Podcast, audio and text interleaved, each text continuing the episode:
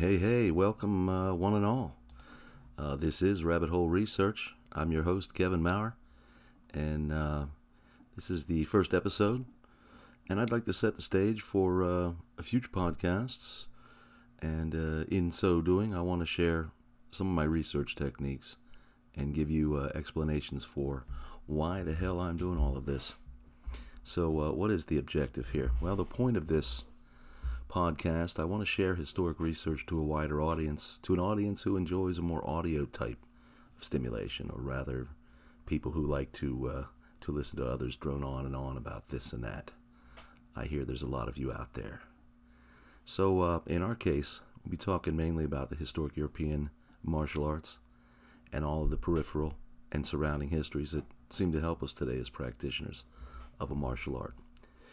Um, realizing, of course, that these peripheral histories can't teach us how to throw a better Zornhau or more accurate cuts and thrusts, but instead learning more about the original fencers and masters of the arts um, that we're attempting to reconstruct today. Of course, there will be significant portions of uh, technical advice shared eventually. This uh, this first inaugural episode is going to be a short one. I'm just trying to tell you what I'm all about here. Um, if you're anything like me, though, I, I do enjoy hearing anything and everything that relates to the historic European martial arts. So, a little bit about me. I've been studying and practicing HEMA for close to 18 years now. And uh, early on, I was exposed to the idea that we should approach our reconstruction efforts with a book in one hand and a sword in the other. So, that's how I've been doing this for many years. And uh, what I'll share with you is a culmination of these 18 years and many of the facts and a lot of the data I've gathered through my research. I'd like to share that here. Uh, we'll be covering topics like the Fechtschulen, these uh, German uh, fencing events, competitive fencing events of the 16th and 17th century, the Fechtschulen, the fencing guilds, methods of instruction by original fencers, the making of sword masters, um, the whole book printing industry in the 16th century that gives us these original fencing books we learn from today. And uh, all of these topics and many, many more will be uh, will be shared here. So, why is it called rabbit hole research? A strange name. Not really. I found online a, an interesting definition of that from whatis.com. I'd like to read that for you all. It's interesting. A rabbit hole, in a metaphorical sense, is a long and winding exploratory path with many connections and offshoots. The term rabbit hole is often used to describe online activities. Yes, online activities. I do a lot of that. I do a lot of research online. So I believe the internet or the web was actually designed to be a rabbit hole. It's one giant rabbit hole if you're not careful. But it's offer it offers many avenues of exploration at the click of a button. You know, I found myself searching for a particular fact or piece of data only to become so sidetracked um, and having discovered many other facets of interesting data. If I'm researching uh, the life and biographical data of Joachim Meyer, uh, 16th century fencing master, in doing so, I come across tons of other information uh, on the outside of, of, of his life and yet still could be relevant. I save that data off. Um, and sometimes you reach a dead end. You dig down deep in the hole and and you hit a dead end. You don't find what you're looking for, but you still find things. You don't find what you're looking for, but you find what you're not looking for. And in that stuff that you're not looking for is oftentimes what I like to call gems or gold, tidbits of information that you can use eventually almost like a puzzle. It's, it's almost like a researching historical martial arts and the peripheral histories. It, it becomes like a puzzle. You're gathering pieces. So uh, I don't know. That's pretty cool. You're uh, you've got a theory. Uh, you're trying to suss that out. You're trying to gather data. You're trying to answer a particular question. Sometimes you don't find that answer you want, but you find a lot of other stuff, extemporaneous coincidental stuff. Hmm? Here's a story from the early years where I was uh, researching primarily Joachim Meyer's name, Google Books, I found so many mentions of a Joachim Meyer from the 16th century, but they were not the they were not the the Meyer I was looking for. Uh, still, I made a folder on my Google Google Books library.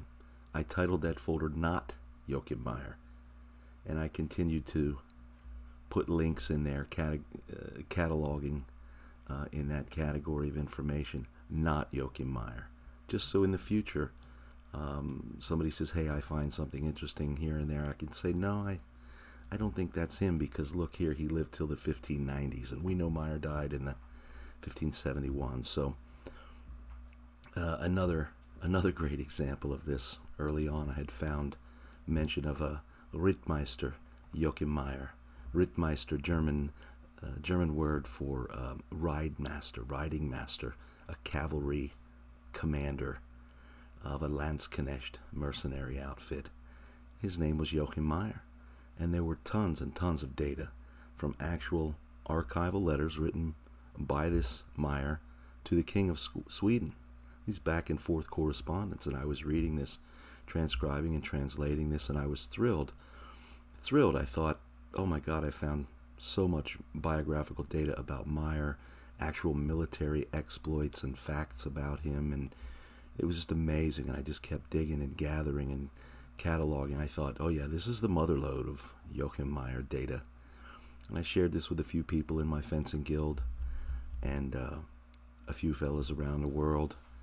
And then, uh, lo and behold, some research was shared with me that totally contradicted the possibility that this Rittmeister Joachim Meyer was the same Joachim Meyer from Strasbourg, Freifechter, and the fencing master who I study totally conflicting dates of actual geographic locations where this man was in two places at one time he simply couldn't have been. So, um, yeah, that was a huge blow to my research. But uh, undaunted, I just uh, continued on. I chalked that up to experience. You know, ultimately, I look back on that experience and say, "Wow, I've got a lot of data, as deep as I dug on that on that topic." I've got a lot of data on the king of Sweden and the and the various wars that many German mercenaries were uh, employed in in the 1560s, mid to uh, early to mid 1560s. Some very interesting stuff there. Unfortunately, it wasn't our it wasn't our guy. So, avoiding rabbit holes in researching. Um, there are many articles online that that uh, that try to teach folks how to how to how to avoid dead ending while doing research. I, I say no to that. I say I just say no to that premise, and I'll tell you why. Uh, no matter which way you go in researching, you should be gathering data and cataloging that data. It's all pertinent. It all it, it can all be relevant, just not to the particular thing you're searching. Don't overlook uh, the the gold that's in the that's in the walls of the hole you're digging. You're looking for a, a pot of gold at the bottom of the hole, but there's there's gold and gems in the walls. There's small veins that you've got to mine that. You've got to know how to digitally uh, catalog that, categorize it, so that you can access it later on. You need to re-access this information. So there's uh, there's many many ways to do that digitally. There's a lot of clever uh, articles online in reference to that. I suggest you find your find your best way there. I know what I do, um, and I always need to improve my cataloging efforts. But uh, so f- with my researching habits, I'm, I'm constantly trying to find more information out about uh, a few various key topics that I'm interested in. One of them being the life and teachings of Joachim Meyer. Um, and I'll search online, uh, specifically Google Books.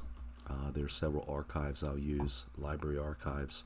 And there's a lot of things constantly being added to the internet, being updated, and that's awesome. Um, and these peripheral histories that are often found uh, those are those are fascinating to me as well. And in the beginning, they didn't mean much, but you know, as you amass more and more of that information, you'll find that there's relatively interesting uh, um, stories and offshoots, and all of that teaches us more about the era uh, that our target uh, may have lived in. You know, who uh, who Meyer was, his his religious uh, affiliations, his marriage, his trades guild, uh, his teaching of the fencing arts, uh, just anything and everything we can find, the coinage that was spent, all of that stuff becomes interesting and, and fascinating. And sure, it's not teaching us how to throw a, a better Zornhau or, or understanding the Krumphau or these different uh, techniques in, in German longsword, but again, it puts you in that mind frame that oftentimes helps you to understand the physical. I don't know, it just it's a weird thing. Sometimes it it works. Um, so in these podcasts here in the future, I'm going to be talking about these these uh, peripheral histories and these incidentals and other outlying bits of data that I've found and, and accumulated over the years. And there's some interesting factoids in there that, that I'll be sharing. And uh, of course, having translated a lot of Meyer's works, I've got, um, I think I have a lot of insight into uh, some of his, uh, some of the way he taught his pedagogy. Um, clearly, some of the words he used in German, those words that he's repeated from manuscript to manuscript to the book. I'm sure many of you out there in uh, Hemaland know that the 1561 Joachim Meyer manuscript that was lost for many, many years uh, was recently rediscovered by a French researcher and practitioner named Olivier Dupuy, and we can't thank him enough for sharing that with us all. Um, I've had access to that and transcribed and translated great portions of it, as I did the Lund, the 15, what I say the 1560, um, Meyer's handwritten manuscript there in Lund. Dr. Forgeng is sort of dated that at 1568. I won't get into that, but we'll just call it the Lund, whatever date it is. Um, I think almost certainly, though, this 1561 that's dedicated to Hans Georg von Veldenz uh, a prince in uh, in Bavaria. I believe this is probably one of Meyer's first works, and it's fascinating. The more I read and translate, uh, the transcription's done. Right now, it is the 21st of June, and I've got that 2021, and I've got that thing completely transcribed and in the process of translating it i'm taking my sweet time with it it's uh, it's an interesting work so I'll be sharing readings of that here in the not too distant future. And in other coming episodes, I'd like to uh, share other research I've done into Fechtschulen, interesting facts about that, um, things we can things we can incorporate into our training today, uh, make us better fencers. Yeah, I think uh, I think we've got some good things planned here, and I hope you all going to tune back in. I'm probably going to cut it short here right now. I uh, hope you find this interesting. Um, if you do, let me know. If you don't, let me know. I'd love to hear from you. And uh, all right, so let's wrap this up. And I certainly appreciate your your time and attention. And I guess we'll see you uh, we'll see you again soon. I'll catch you later. Thanks.